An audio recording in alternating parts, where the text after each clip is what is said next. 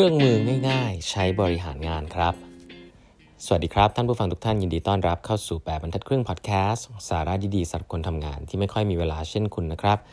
อยู่กับผมต้องกวีวุฒิเจ้าของเพจ8บรรทัดครึ่งครับครั้งนี้เป็น EP ที่ 1219 แล้วนะครับ ที่เรามาพูดคุยกันนะครับ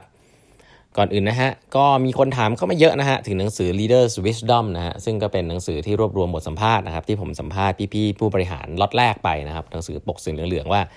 หาซื้อยากนะครับ ก็จริงๆแล้วมันหมดเขาเรียกว่าอะไรอะ หมดตลาดเลยนะฮะ ในการพิมพ์ครั้งแรก ตอนนี้กำลังพิมพ์ครั้งที่2นะ ก็คิดว่าน่าจะเข้าถึงร้านเร็วๆนี้นะฮะ หรือถ้าใครสนใจจะสั่งซื้อ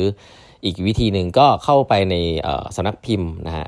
เฟซบุ๊กเพจคูปนะ K O O B นะครับสำนักพิมพ์คูปนะครับก็อาจจะไปสั่งที่นั่นได้นะครับ ก็ลองดูฮะอันนี้ก็พิมพ์ไม่เยอะมากครับ แต่ก็มีคนสนใจเยอะทีเดียวนะครับ ก็ตามร้านหนังสือน่าจะตอนนี้ติดเป็น best seller แล้วนะครับ ก็หนังสือก็วันก่อนวันอาทิตย์ที่ผ่านมาผมไปที่คิโนคุนิยะยังยังเห็นอยู่นะครับ ก็ลองไปซื้อหาอ่านกันได้นะครับ วันนี้นะครับผมหนังสือชื่อ Build นะฮะ Tony Fadell นะครับก็จะจะพูดถึงเรื่องของการบริหารจัดการเวลานะครับ อันนี้ผมว่าน่าสนใจต้องบอกอย่างนี้เลยเนาะเพราะว่าเขาลงละเอียดดีครับว่าจริง ๆ แล้วสำหรับเขาเนี่ยการสิ่งที่มีความสำคัญน่าจะที่สุดแล้วนะครับ ในการบริหารงานในฐานะที่เป็นหัวหน้างานนะครับ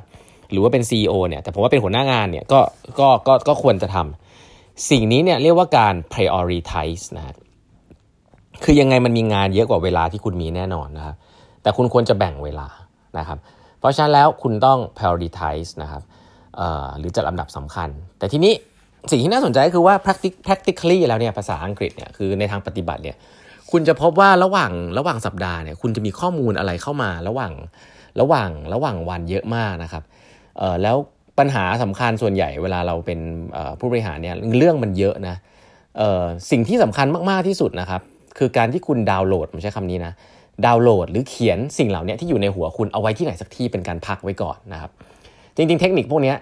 คนที่อ่านหนังสือที่เป็นแนว productivity เนี่ยจะรู้นะพวก getting things done อะไรเงี้ยคือคุณไม่สามารถเก็บทุกอย่างไว้ในหัวได้นะครับ เพราะว่ามันเหมือนกับเป็นการที่สมองคุณอะ่ะมันจำมันพยายามรีคอร์จำเออเรื่องนั้นเรื่องอะไรไปเรื่องอย่างเงี้ยไม่ได้นะฮะหัวคุณจะจะแล่นแล้วจะเละมากเลยนะครับ อย่างน้อยๆเนี่ยคุณต้องเก็บ ของที่คุณเพิ่งเจอแล้วรู้สึกว่าสำคัญทันทีนะฮะจดไว้ที่ไหนสักที่หนึ่งคือจดโน้ตนั่นเองแหละนะแล้วก็คุณก็ควรจะมีไทม์ไลน์หรือมีอะไรที่สำคัญเนี่ยที่คุณเก็บไว้ใกล้ตัวนะครับ จะเรียก to do list ก็ได้นะ แต่ว่าสิ่งแรกเลยนะครับ ซึ่งผมแนะนำให้ทุกคนทำนะ ผมว่าไม่ใช่แค่หัวหน้าเนาะคือเรื่องของเขาเรียกว่า to do list นะฮะหรือว่าเรื่องของไอเดียนะครับ ที่เวลาคุณมีอะไรเข้ามาในหัวเนี่ยอยากให้จดเอาไว้นะครับ แค่นี้จริงๆ การจด ทันทีเนี่ยเป็นนิสัยที่ผมต้องบอกว่าช่วยมากๆนะครับส่วนตัวผมเนี่ยเเป็นคนชอบทำ to do list นะครับ แล้วก็พบว่ามันก็หลายๆ คนถามว่าทำไมคุณต้องดู productive ผมก็มานั่งคิด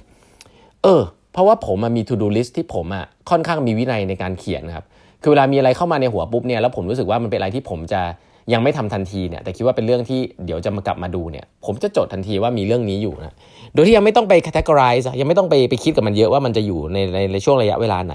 จดไว้ก่อนนะเวลาจดปุ๊บจะสบายใจนะครับแล้ว to do list อันนี้ผมก็จะเอามานั่งดูทุกๆวันนะว่าเออมีอะไรที่เราทำไปแล้วบ้างนะแล้วก็มาจัดลำดับสำคัญว่าอ่าแล้วพรุ่งนี้จะทำอะไร อันนี้เนี่ยสำคัญ โทนี่เนี่ยก็ทำสิ่งนี้นะครับ แต่เขาทำอาจจะเอ็กซ์ตรีมนิดนึงคือเขาจดโน้ตทุกวันนะฮะแต่ว่าสิ่งที่เขาจะทำเนี่ยคือวันอาทิตย์ตอนเย็นนะครับวันอาทิตย์ตอนเย็นเนี่ยเขาจะเอาโน้ตพวกนี้นะครับเอามาสรุปนะฮะว่ามีอะไรที่สำคัญบ้างนะครับ โดยจะแบ่งเป็น2 category ด้วยกันนะครับ category แรกเนี่ยคือเรื่องของงานที่ต้องตามใช้คำนั้นเลยนะ milestone หลักๆที่ทีมงานจะต้อง deliver นะครับเขาจะต้องมีสิ่งเหล่านี้เขียนติดไว้เสมอนะครับ แล้วก็ เตรียมที่จะตามงานนะครับว่าเอองานเหล่านี้ไปถึงไหนแล้วนะฮะแล้วมัน success แล้วมันติดอะไรบ้างนะครับในทุกๆด้านเลยนะไม่ว่าจะเป็น engineer HR finance legal marketing อะไรต่างๆเนี่ยเขาจะจดสิ่งเหล่านี้ไว้นะครับว่าเป็นเป็นสิ่งที่สำคัญ แล้วก็เอาไว้ตามว่านี่คือสิ่งที่อยู่ในหัวเขานะครับจดสิ่งเหล่านี้นะเขาสรุปเสร็จปุ๊บวันอาทิตย์นะฮะเขาจะส่งอีเมลหนึ่งอีเมลออกไปให้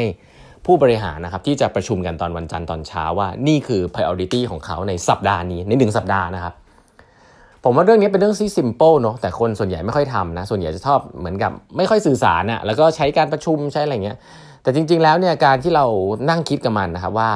priority ของสัปดาห์ถัดไปคืออะไรแล้วบอกกับทุกคนเนี่ยมันทำให้ทุกคนตื่นตัวนะครับว่าอะอาทิตย์นี้นี่คือสิ่งที่ฉันต้องโฟกัสที่จะทำให้เสร็จนะ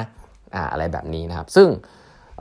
ส่วนตัวผมเนี่ยก็ก็พยายามทำนะพยายามสื่อสารกับทีมเป็นวิกฤตอย่างนี้เหมือนกันนะครับก่อนที่จะประชุมเนี่ยก็จะเขียนออกมาเป็นรายละเอียดว่าอะมีงานอะไรที่ผมจะโฟกัสบ้าง ซึ่งคนอื่นอาจจะเติมได้นะ แต่การที่คนอื่นที่เป็นลูกทีมเราเนี่ยรู้ว่าเราโฟกัสอะไรเป็นเรื่องสำคัญมากนะครับแล้วคุณก็ควรใช้เวลาคิดกับมันให้เยอะด้วยนะฮะเพราะฉะนั้นเรื่องของการเขียนแล้วก็สรุปเป็นอีเมล หรือเป็นอะไรทักอย่างแล้วสื่อสารกับทีมเนี่ยมีความสำคัญมากนะครับ แล้วก็ถ้าไม่รู้จะเริ่มยังไงเริ่มเป็นวิกฤตได้นะครับ แล้วก็การจด อันนี้เทคนิคง่ายๆการจดมินิทนะ อันนี้ผมบอกว่าการจดงานของหัวหน้าเนี่ยจริง ๆ แล้ว อันนี้โทนี่ก็เขียนนะ แล้วก็เป็นสิ่งที่ผมเนี่ยเชื่อในเรื่องนี้เหมือนกัน แล้วก็ทำเนี่ย คืออย่าจดงานในมือถือนะครับ อย่าจดอะไรที่มันสำคัญในมือถือระหว่างที่คุยกับคนอื่นนะครับเพราะว่าคนเนี่ยส่วนใหญ่เวลาคุณคุณใช้มือถือเนี่ย คนเขาจะคิดว่าคุณทำอย่างอื่น ไม่ได้คิดว่าคุณจดโน้ตนะหรือถ้าคุณจดโน้ตจริงๆอะคุณควรจะบอกเขาว่าเออนี่จดโน้ตอยู่นะอะไรเงี้ย แต่จริง ๆ แล้วตามหลักถ้าห้องประชุมมันใหญ่เนี่ยการเปิดคอมพิมพ์อะไรเงี้ยจริงไม่ค่อย make sense นะครับจริงๆแล้วสามใช้ใช้ใช้สมุดจดจะดีนะมันทำให้เรารู้สึกว่าคนฟังรู้สึกว่าได้ full attention จากเรา อันนี้สำคัญนะครับก็ก็อันนี้เป็นเทคนิคง่ายๆเนาะก็ลองเอาไปใช้ดูได้นะครับอีกอันนึง ซึ่งเขาแนะนำเรื่องของการบริหารจัดการเวลานะครับเพื่อคุณช่วยทีม prioritize งานเรียบร้อยเรื่องเหล่านี้เนี่ยสิ่งที่คุณควรจะทำต่อไปก็คือว่าแบ่งเวลานะครับเขาบอกว่าแบ่งเวลา แน่นอนเรื่องงานอะ work life balance มันก็ต้องมีแหละเนาะในมุมของเขาเนี่ยก็ต้องมีนะครับสองถึงสามครั้งต่ออาทิตย์เนี่ยให้ block time ของตัวเองเอาไว้อ่านหนังสือนะเอาไว้ meditate นะเอาไว้เล่นโยคะหรืออะไรก็ได้นะครับที่ที่มันไม่เกี่ยวกับงานนะครับอาจจะ2งสครั้งต่อสัปดาห์นะครับอาจจะครั้งละ 1 ชั่วโมงครับเพื่อเพื่อให้คุณได้พักผ่อนนะครับแล้วก็ทำในสิ่งที่อาจจะไม่เกี่ยวข้องกับงานสี่ถึงหกครั้งต่ออาทิตย์เนี่ยควรจะไปออกกำลังกายนะฮะ วิ่ง biking อะไรเงี้ยแล้วก็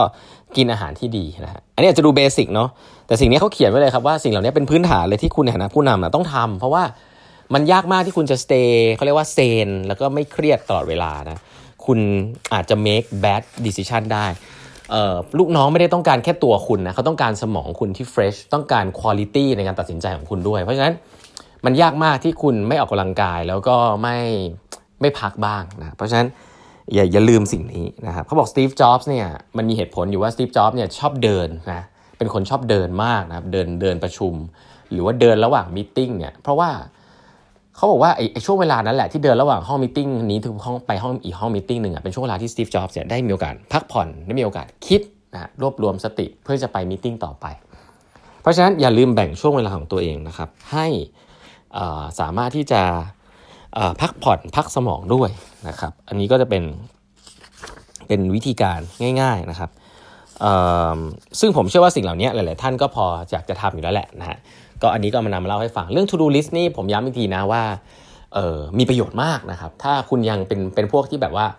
มีอะไรเข้ามาก็พยายามจะจำจำไว้ก่อนเนี่ย ผมว่าคุณลองเปลี่ยนนิสัยนี้ดูนะ อาจจะเป็นใช้มือถือก่อนก็ได้นะครับ หรือใช้สมุดจดจดไว้ก่อนนะครับสมือถือก็ได้นะครับ แล้วคุณรู้คุณจะได้รู้ว่าสิ่งที่คุณ จำเนี่ยมันอยู่ในที่ใดที่หนึ่งคุณจะได้สบายใจเอาสมองไปทำอย่างอื่นนะครับจะได้ไม่ต้องมานั่งคิดวนไปวนมานะครับ To Do List เนี่ยถ้ามีวินัยกันในการใช้ในการจดเนี่ยช่วยได้เยอะมากๆนะครับ วันนี้เวลาหมดแล้วนะฮะฝากกด subscribe แบบคครึ่ง podcast ด้วยนะครับ แล้วพบกันใหม่วันพรุ่งนี้นะครับ สวัสดีครับ